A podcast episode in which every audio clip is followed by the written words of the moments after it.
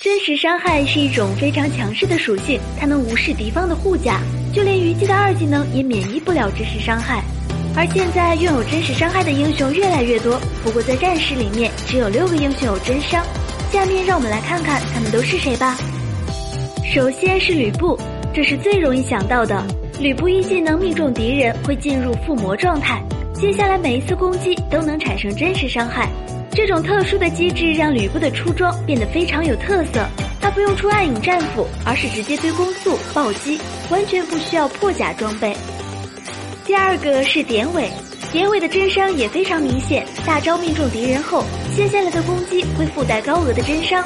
典韦跟吕布不太一样，他并非全靠真伤打伤害，所以暗影战斧也是典韦的核心装备之一。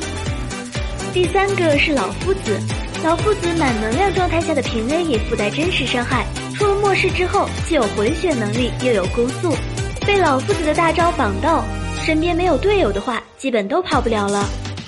第四个是杨戬，杨戬血量低于对手的时候，使用二技能命中敌人，可以造成眩晕效果。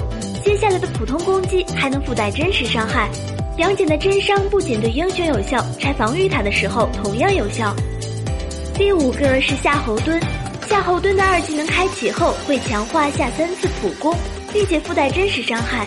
夏侯惇是一个很全能的英雄，身兼坦克和战士双重属性，技能用起来也非常粘人，配合队友能起到很好的控制效果。